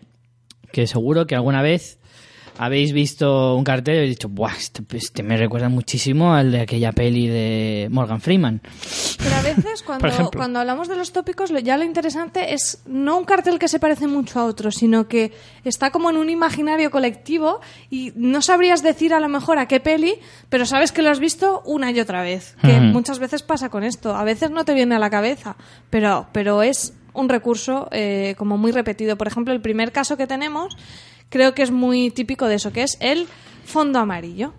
Ya El que hablaba antes en la amarillo- presentación, pues iba por esto. el fondo amarillo como para asociarlo a cine indie, a la comedia, a dramedia, todo eso, es muy típico. Y a lo mejor tú ves carteles y no son... Tú no lo ves y dices, ah, me recuerda a tal. Algunos sí, sí, la estructura ya es muy idéntica y dices, vale, como Pequeña Miss Sunshine. Pero hay un montón otros que al final tú ves que son pelis como que intentan reflejar lo mismo y, y, al- y en el momento no caes. Y hay un millón de pelis de fondo amarillo. Por ejemplo, Richie. Pues sí, hablábamos de, de- de que es cierto, estas películas se asocian sobre todo a- al cine independiente y a películas así como más pequeñitas, sobre todo, sobre todo eh, de películas de comedia o de, de esa mezcla extraña entre comedia y drama, pues muy del estilo de... Muy Sundance. Muy Sundance, completamente. Toda película que se precia en Sundance tiene que tener cartel amarillo, eso seguro. Eh, películas que podríamos asociar a esto, pues por ejemplo Pequeña Miss Sunshine, es el, el más claro. Luego también, sí, Sí, pero por ejemplo, 500 días juntos. También. películas de ese ese rollo tipo. comedia indie, eh, no sé. ¿cuál? Luego a lo mejor, a lo mejor no necesariamente tiene que ser comedia indie, pero sí comedias, eh, como digo, más sencillas. Por ejemplo, eh, como os decía al principio, hemos puesto algunos carteles de eh, que tienen una especie de colas con muchos de, de los ejemplos que os vamos a poner, ¿vale? Entonces, en el blog os hemos puesto uno sobre este tema y salen películas como eh, Los hombres que, que- que miraban fijamente a las cabras, O el docu de Michael Moore de eh, Capitalismo, mm, la verdadera historia de amor, o no recuerdo bien el título. Sí. Luego aquella también de Jack Black, que era Rebobine, por favor. No sé, hay muchos casos. Eh, también recuerdo que Juno, una película como Juno, también tenía algún cartel con, con fondo amarillo, que, también va un poco en esa línea. Eh, aquella protagonizada por Jim Carrey, Philip Morris, Te Quiero, tenía un amarillo chillón muy, muy claro. O ya yéndonos incluso más lejos, ya ni siquiera estamos esto, porque aparte, la mayoría de los casos que vamos a poner hoy, eh, las distintas categorías, no solo son de películas actuales, o sea, no son tendencias eh, ahora, sino que algunas vienen incluso de los años 90 o incluso más lejos. Sí, de hecho a veces vienen por incluso alguna peli y luego eso se ha perpetuado Exacto. alguna peli de mucho éxito y como que inconscientemente ya se va asociando eh, eh, lo que era esa peli con ese cartel a otros carteles que han querido decir, nosotros nos parecemos a este tipo de peli. Correcto. ¿Quién no se acuerda de aquel cartel de Full Monty, por ejemplo? Bueno, y eso el- ya tiene sus Y eso es de 1997. Pues oye, no te extrañe que venga de, de por ahí, ¿eh? Sí, sí, Del por eso rollo te digo. comedia, pero de un tono Social, social, incluso. Sí, o sí. un tema independiente, algo un poco original. Sí, tiene ese puntito. Algunas de las características eh, básicas que tienen que tener este tipo de carteles es que mm, normalmente eh, suele tener una silueta o varias de los protagonistas con el fondo amarillo liso. Casi siempre en estos carteles vemos que el, el fondo es liso. No tiene Sí, dibujitos Es un amarillo ni- plano. Es un amarillo plano. Normalmente mm, se suele asociar más al amarillo plátano, este que es un poco mm, no es tan intenso como el amarillo limón, ¿vale? Es un poquito más suave, pero casi siempre suele ser este amarillo. Es el más Estoy, utilizado. estoy alucinando de tu dominio de la paleta cromática ahora ¿Te das ¿Te das cuenta? Es que he estudiado mucho yo para este programa, ¿eh? Yo que no sabía ni lo que era el rosa palo. es la mujer de este podcast, ¿no? Que dicen que las mujeres mm, ¿Veis percibimos más tonos de Los hombres color. reciben siete colores y ya. No, no, con eso de amarillo plátano me, me has dejado flasear. Sí, sí. Y, y una última detalle de, de las características de estos carteles es que normalmente suele ser asociado a películas pues buen rolleras, ¿sabes? De, pues de temas, eh, aunque sean a veces dramáticos, pero generalmente son películas que te generan... Lo que, lo que se suele llamar una feel good movie. Son muy Sí. feel good movies. Correcto. Que la traducción sería, muy bien dicho, buen rollera. Claro, buen rolleras, O sea, este- básicamente. Este, subtipo podríamos llamarlo eh, fondo amarillo me da buen rollo. Claro. ¿no? Sería. Vale, la siguiente categoría, entre comillas, que, que vamos a analizar es los carteles de fondo azul. Estamos ahora con, los, con colores. Sí, sí, siempre en un azul muy, muy intenso, muy azul cielo. Es el, suele ser el más preferido. En distintas tonalidades, a lo mejor incluso puede que encuentres algún degradado, ¿sabes? Que vaya de, una, de un azul más oscuro, así como de noche, vaya clareando hacia un azul más, más de día, o, al revés blanco. incluso que, que acabe en blanco, esos degradados así que quedan muy bonitos. Y eh, este tipo de películas, sobre todo, este tipo de carteles, quiero decir, se asocia sobre todo a los documentales, especialmente los de animales. Pero son esos documentales, grandes producciones. Exacto. De soy súper verde y voy a ver este documental al cine. Y son de los. Eh, Ahora ya hace, hace ya tiempo que no tenemos, pero más o menos teníamos un documental de estos al año que lo podías ver Hmm. con bastante distribución, incluso en salas eh, de provincias como las nuestras. De provincianos. Sí, sí, ¿no? Porque, o sea, cine documental, un día podemos hablar largo y tendido. Por... De hecho, he encontrado un podcast recientemente sobre cine documental, lo tengo que recomendar próximamente. Pero que es un género mega abandonado, yo me gusta bastante, no veo todo lo que me gustaría, porque vamos, ahí ya sí que tienes que ser un autodidacta para buscar, porque Bueno. es que no hay nada. Pero este tipo es el típico documental de una vez al año no hace daño, que te lo ponen en las salas para que todos nos sintamos súper ecológicos Sí. y salgamos, mm, vamos, gozosos de ir a donar a Greenpeace. Totalmente. Pues, y si no, y si no, mira, tres de los documentales sobre naturaleza y animales más famosos de la última década, perfectamente, son a lo mejor The Cove, que si no recuerdo mal ganó el Oscar Sí, eh, no- no si- en sí, a dos- 2009. Sí, 2009, 2008, por ahí, sí. Eh, también estaba Océanos, un pedazo de documental que además tuvo una promoción bestial porque era el documental sobre la vida acuática más grande que se había hecho con mayor te digo que presupuesto, son- con mayor distribución. Sí, sí, sí. Que El fue de Home espectacular. también, el de Home es muy en la línea de... Sí, sí. Y Algunos de también... estos con narradores siempre en plan tenemos que sea Leonardo DiCaprio, Sí. Morgan Freeman y así. Sí, de hecho Morgan Freeman hizo el que voy a decir ahora, que es el del viaje del emperador, el de los pingüinos, Sí. que también tuvo mogollón de, de repercusión. Ya os digo, son de son documentales eh, que la mayoría, pues hombre, tienen cierto renombre, ¿no? Eh, importante en este tipo de carteles, eh, el animalico en cuestión tiene que salir en primer plano. Si no hay animalico, no hay cartelico. Eso es como una ley de Newton Sí, sí, en, claro. en lo que es el mundo de, los, de la cartelería cinematográfica. Eh, no sé, ¿que me quieres decir algo más sobre estos cartelitos? No, nada más. Bueno, eh, pasamos a la siguiente categoría. Está, está Este es ¿eh? de los number- del top 3, ¿eh? Sí, sí. Este es de los más, más tópicos de la historia. Pósters con la chica vestida, de- perdón, la chica del vestido de rojo. O sea, Lady in Red. o sea. totalmente.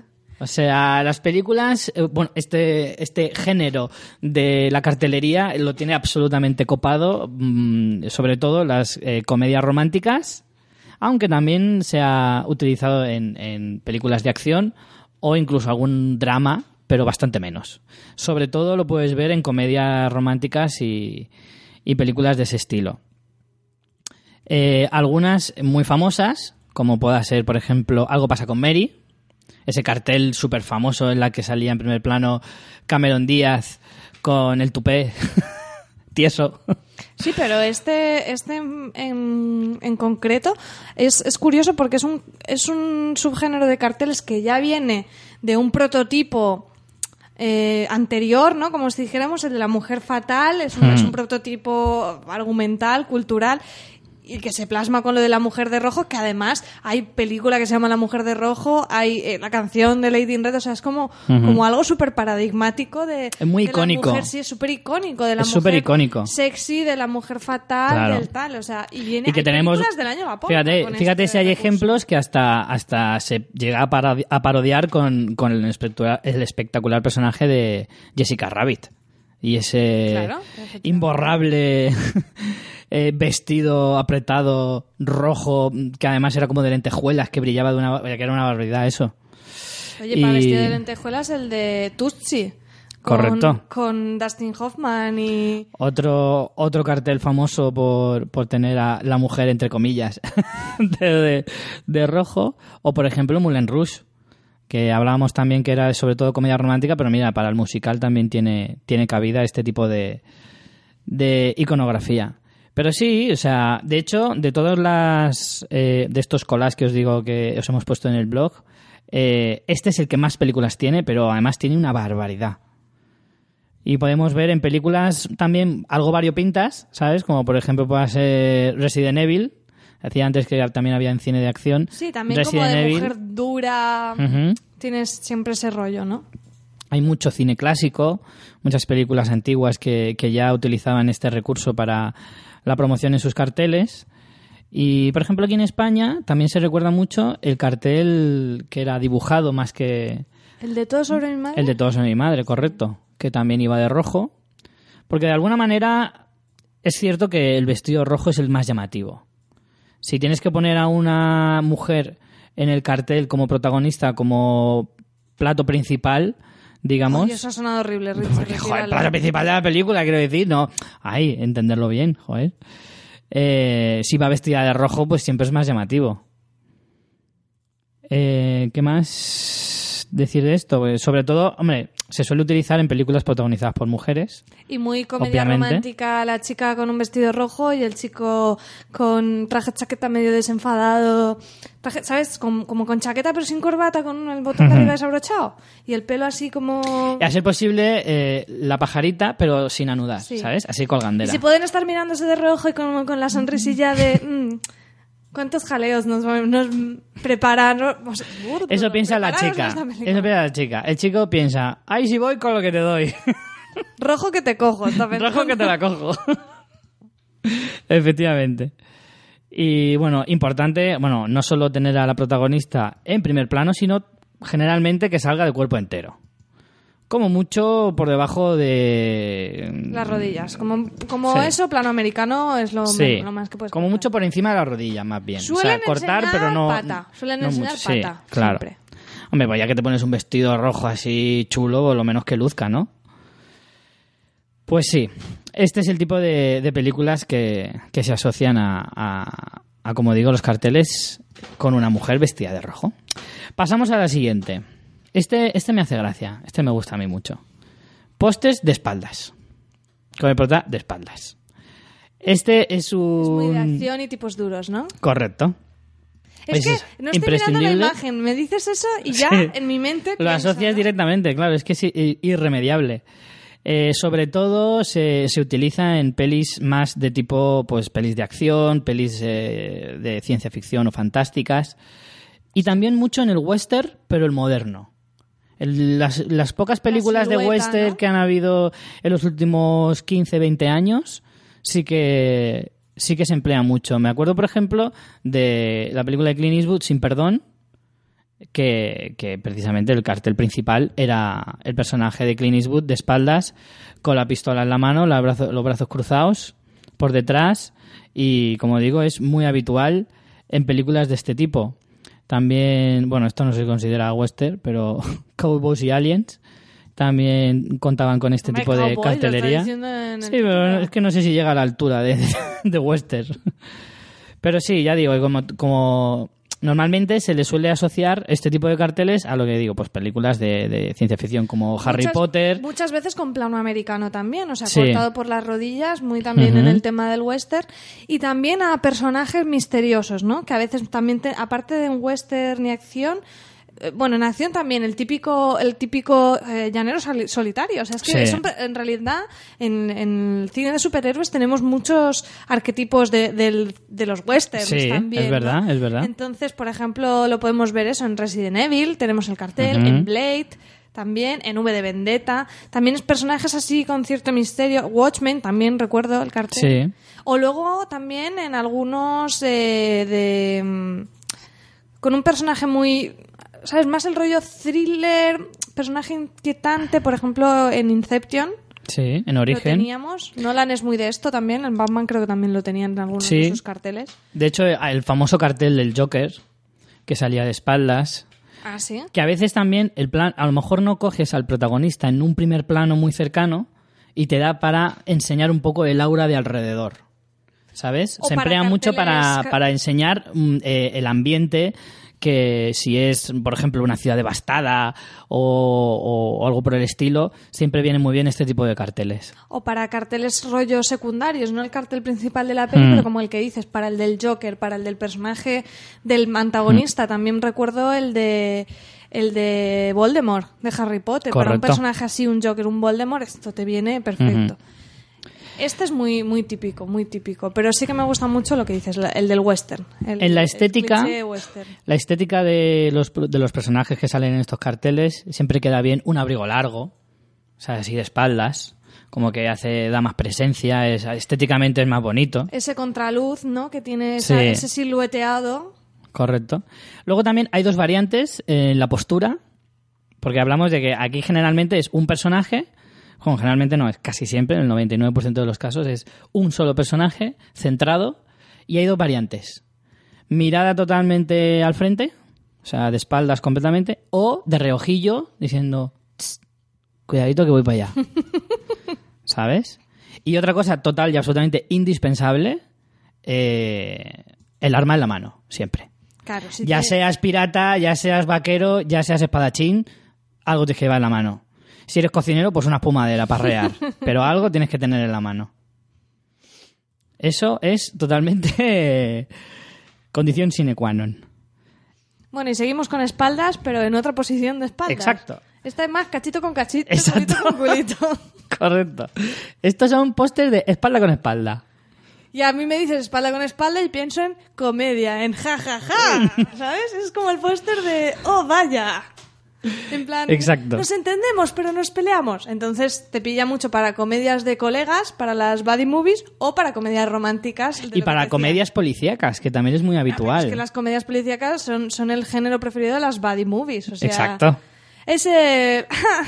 Qué bien nos llevamos, pero a veces nos peleamos mogollón. O sea, de hecho, Te meto mucha caña, pero en el fondo eres mi colega. de hecho, Richie, si tuviéramos un cartel de cine de fans fiction, tú y yo saldríamos así.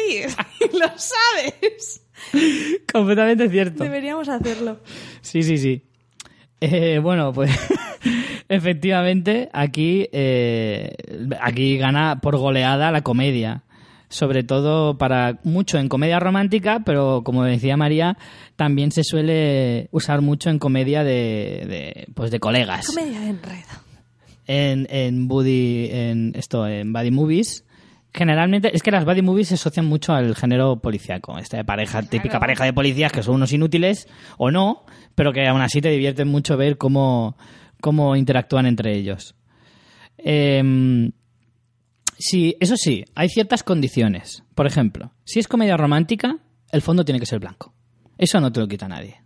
De hecho, la mayoría es un fondo blanco, ¿no? La inmensa mayoría de... Si es de comedia romántica, sí. Si es comedia de otro tipo, puedes mm, tener un poco más de libertad a la hora de escoger el tono, pero si es comedia romántica, blanco. Eso no te lo quita nadie.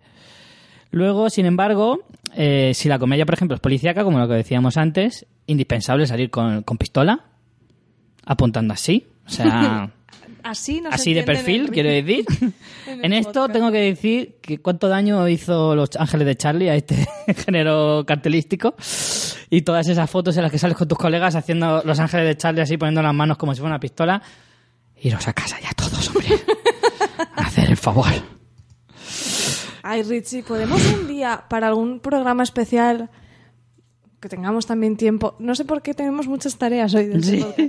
Como no tenemos cosas que hacer apenas. Podríamos, dentro de un tiempo, actualizar el- esta entrada con nuestro propio cartel. Entonces podemos hacer todos estos. ¿No? Ah, vale. El Ah, pero de- hacer uno de cada. Bueno, algunos se pueden combinar. Por ejemplo, el de la mujer de rojo, pues por ejemplo, podemos Salgo yo. combinarlo. Exacto. Puedes salir tú de rojo. El de los documentales azules cogemos a un gato. de los tuyos. Yo lo veo. Yo creo que puede quedar una cosa muy elegante. En el fondo, en la, en la peli indie tenemos que salir pues en un carrito del Mercadona, así Claro. los dos ahí. ¡guau! No, saldríamos con cosas así raras. Por ejemplo, saldríamos con un gato, el carrito del Mercadona y no sé, y un señor mayor. Y tu padre, o algo, ¿sabes? Algo así. Como. Mi padre, además, en el primer plano, que solo se le ve a la cabeza con cara de ¡ay, ¿por qué me meten en estos líos? Claro, saldríamos con una, con una bolsa de estas de papel, con un pan asomando una baguette, Claro. un ramo de margaritas, mi gata, tú, un carrito a la compra, tu padre, no sé. Me encanta que me hayas metido el tú en esa lista como si fuera otro complemento. En plan, una baguette, una de flores, tú. Si tú llevarías sombrero también, Hombre, por, por supuesto, supuesto. seguramente algún chaleco, alguna, Eh. alguna cosa así chistosa. Y sí, sí, bueno, yo creo que tenemos que hacerlo. volvamos a la realidad. Eh, más cosas. El 90% de los casos, esto es muy curioso, ¿vale? Esto es una estadística que me he inventado yo, como la mayoría de las estadísticas que se suelen hacer. El 90% de los casos, si hay chico y chica, el chico va a la izquierda y la chica a la derecha. ¿Por qué? Me gusta que me hagas esa pregunta, María. Eh, no tengo ni puta idea. Simplemente me puse a contar los carteles y dije, hostia, más chicos en la izquierda, ¿por qué? Pues no tengo ni idea, pero es muy habitual.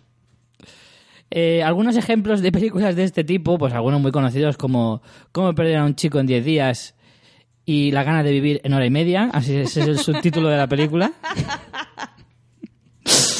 Eh, del 2003 también tenemos una muy famosa, como puede ser el cartel de Pretty Woman. ¿Quién no se acuerda de ese cartel? Sí, es muy mítico, es muy mítico. de los 90. Y ya más lejos todavía, en el 85, una peli de James Bond, Panorama para Matar, con Roger Moore. Es que para las pistolicas queda muy bien esa pose. Es que claro, y enseñas ahí la pistolica clásica de, de, de James Bond de la época. Pues sí, así que estos carteles también es uno de los, de los más clásicos. Cambiamos de registro completamente y nos vamos a pósters con ojos. Que no, ojetes. Que no ojetes, correcto. Que ya me gustaría a mí ver un cartel. Y a mí no. A mí sí.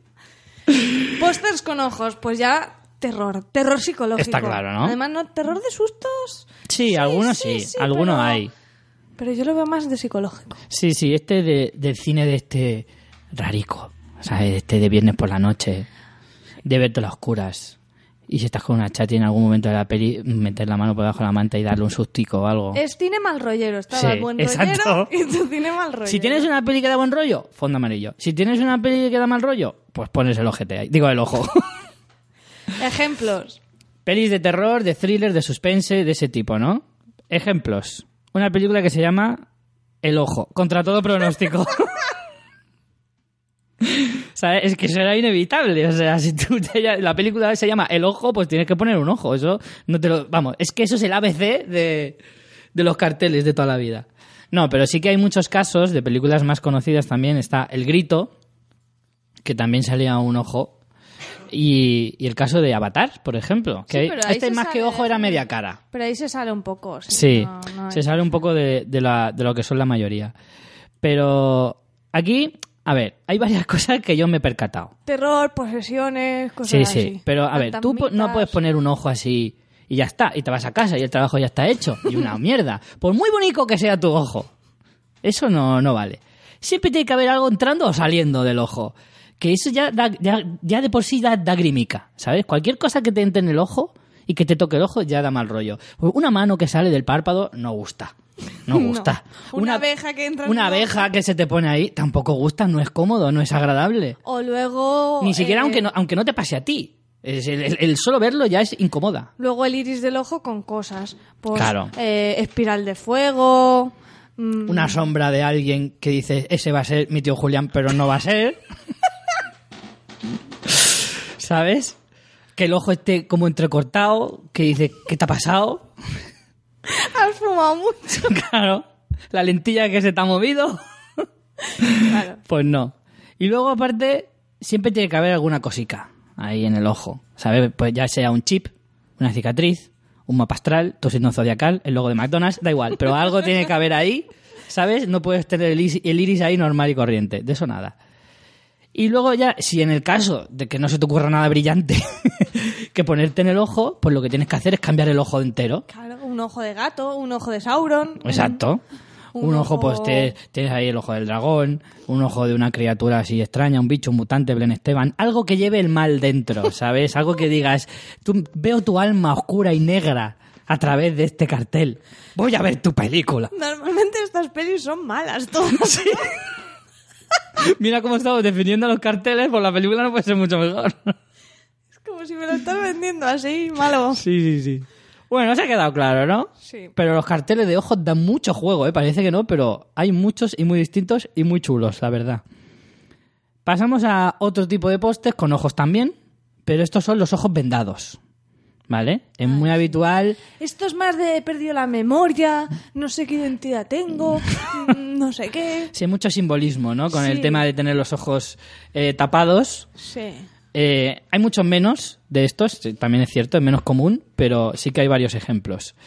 Algunos, como decía, sí que algunas películas así de eso, de perder la memoria, como aquella de, de Jim Carrey, protagonizada por Jim Carrey de Olvídate de mí, con el raruno de Gondry, este, el director. Peliculón. Hace poco escuché Sí, el sí. especial que hicieron en esta peli, ya la vista. Chapo. Eh, esto, este tipo de carteles sí que se asocia más a películas, pues eso, también un poco más serias sin llegar a- al del tema anterior, aunque alguna peli de terror sí te puedes encontrar, pero es más drama thriller, ¿sabes? Pelis así- series, oh, perdón, películas así más seriotas, a lo mejor más oscuras, pero sin llegar a ser demasiado tétricas. Eh, normalmente se utiliza... Pero es muy el rollo juego de la identidad. Sí, y se aprovecha que tapas los ojos para implantar ahí el, el- título de la aprovechas película. ese espacio. Claro, porque es como además súper impactante, es quitarle, es darle mucho protagonismo al, al título de la película y queda muy bien, la verdad, en la mayoría de los casos está muy chulo. Y, y tenemos ejemplos, pues eso, como el de Olvídate de mí, o aquella película por la que no sé si lo lleva a ganar George Clooney, el Oscar por Siriana.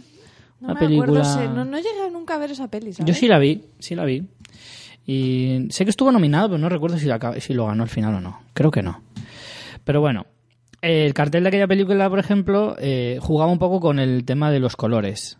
Y el fondo se comía un poquito eh, la cara de, de George Clooney, que además salía así con mucha barba, muy a veces también se desmejorado. juega eso, a como a, a simplificar la imagen. Los con- contrastes. con- sí, con mucho Sí. contraste y todo eso. Pues en el caso de Siriana, pues hacía un poco eso, ¿no? El título iba impreso encima de la cara de, Al de es como Clooney. desga- y- Como si lo arrancaran Sí. de una fotografía.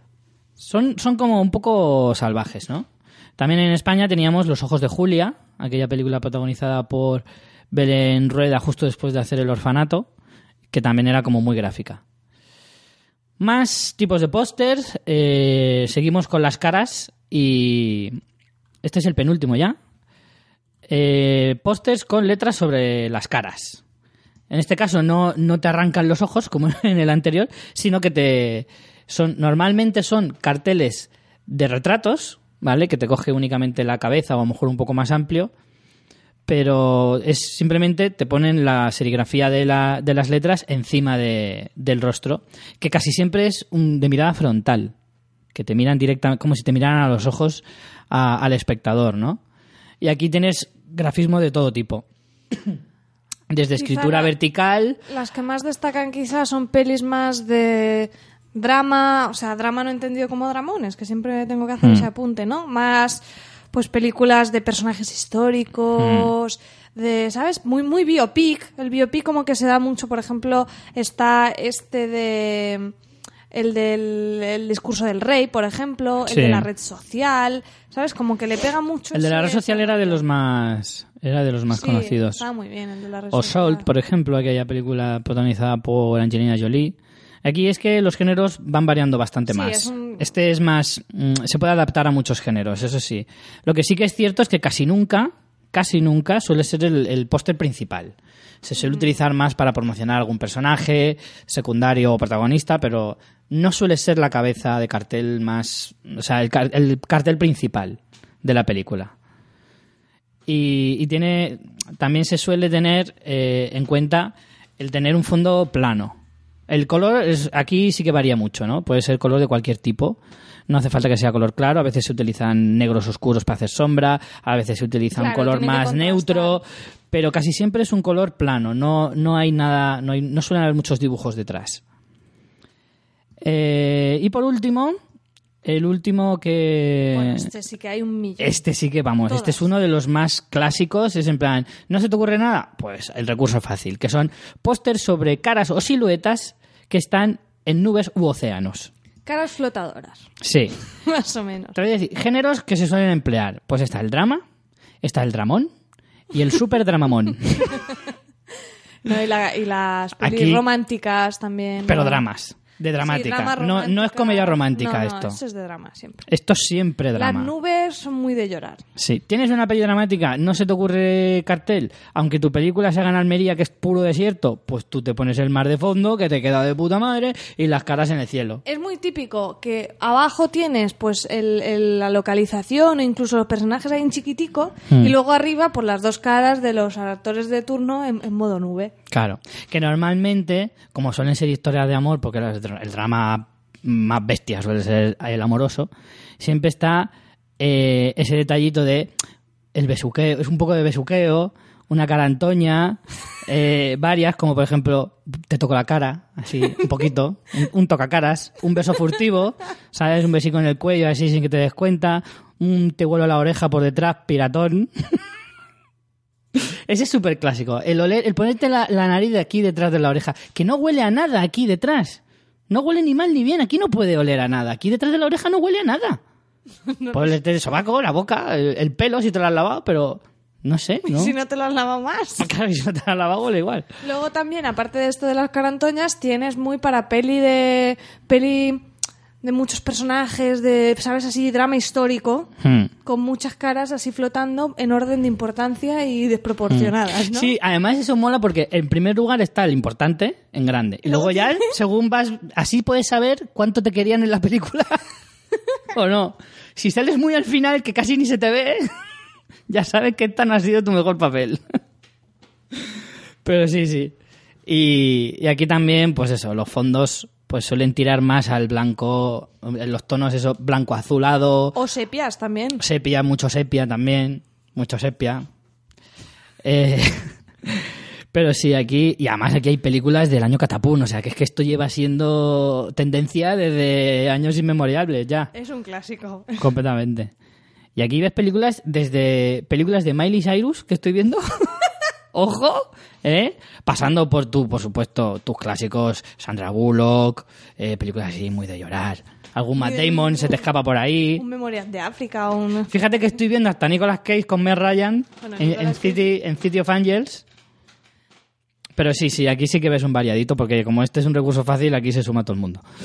Pero sí, aquí hay un poco de todo. ¿Sabes qué molaría un montón? Jugar con estos clichés para hacer para, para hacer cosas totalmente locas, ¿no? En plan Todo lo usar- contrario, usar esto para hacer una peli de terror, un cartel de una peli de terror, ¿sabes? si, si fueras diseñador de carteles es en plan, ole mis huevos, ¿sabes? Cojo el cliché y lo cambio totalmente o uno de estos de ojos, pero que sean unos ojos súper bonitos con pestañas y que sea una comedia romántica. Aunque Mm. creo que de ojos hay un sub subgénero que es el ojo del adolescente o algo así.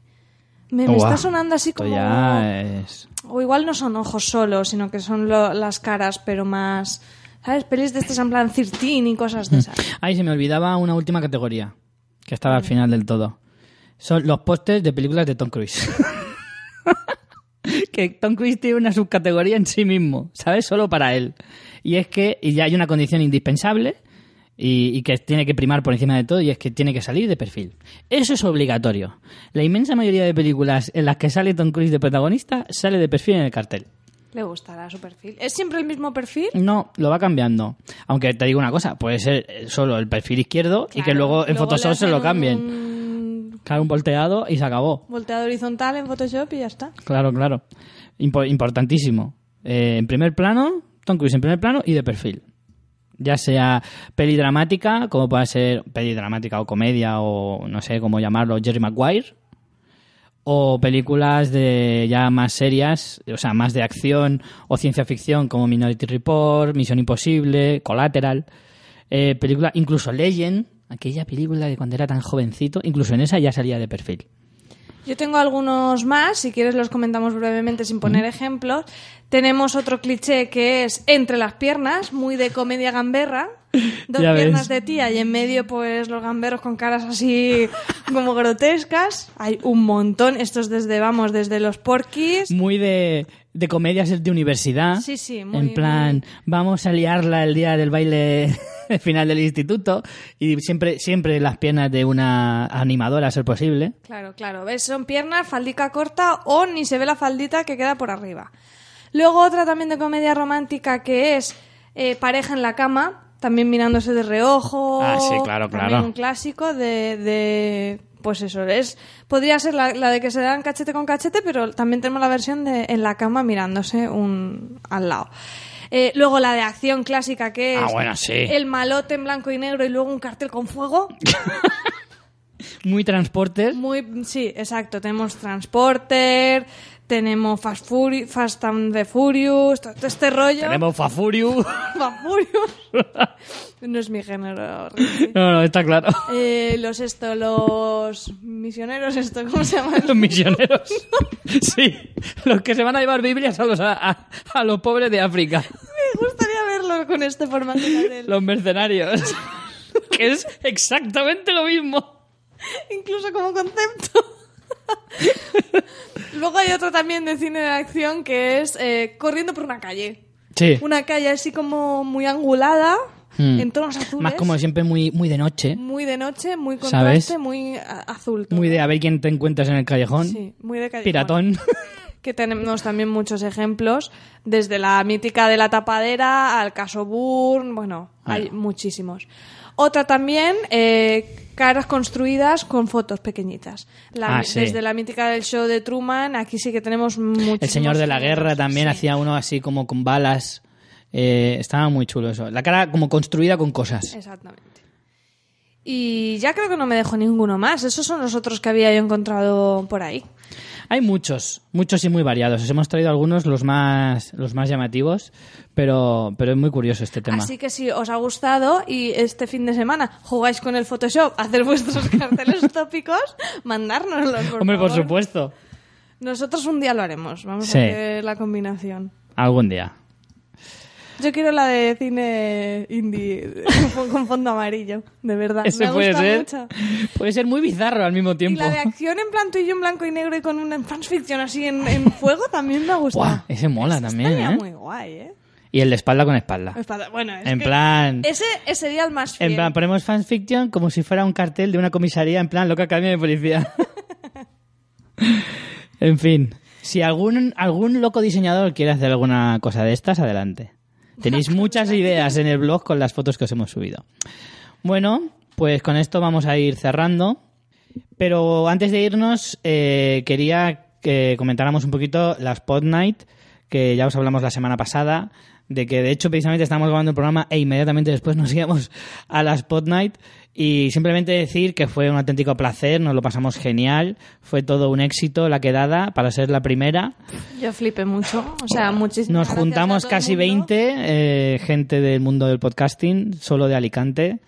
Eh, aunque tuvimos Alicante al- provincia. A y un murciano incluso a un murciano, murcianos dos murcianos infiltrados que bueno nadie me pidió el consentimiento pero en fin voy a decir que tragaré por ahí y pero no fue fue genial fue muy divertido eh, además que compartimos un montón de cosas incluso tuvimos un debate podcasteril eh, claro, en las copas es. de después de la cena Y la verdad es que estuvo muy interesante y, joder, que no sea la última. No, no, vamos a repetir. Ya hemos tenido varias invitaciones aquí, exaltación de la amistad.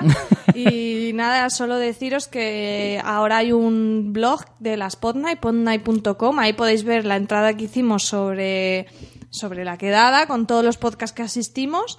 Ahora no, no os los voy a decir todos porque no quiero dejarme a nadie. Ahí están todos recopilados de todas las personas que fuimos.